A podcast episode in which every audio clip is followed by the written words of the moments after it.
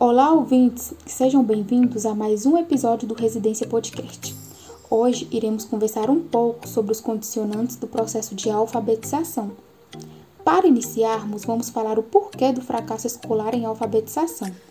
Esse fracasso não se dará apenas pela complexidade da natureza do processo, mas sim porque o processo de alfabetização na escola sofre a marca da discriminação em favor das classes socioeconomicamente privilegiadas. A escola valoriza a língua escrita e censura a língua oral espontânea que se afarte muito dela.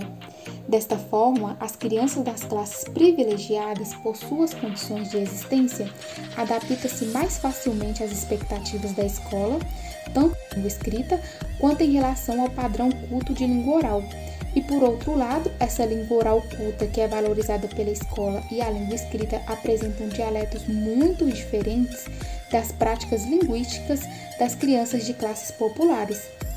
Desse modo, esse contexto escolar com preconceitos linguísticos e culturais afeta o processo de alfabetização das crianças, levando ao fracasso as crianças das classes populares.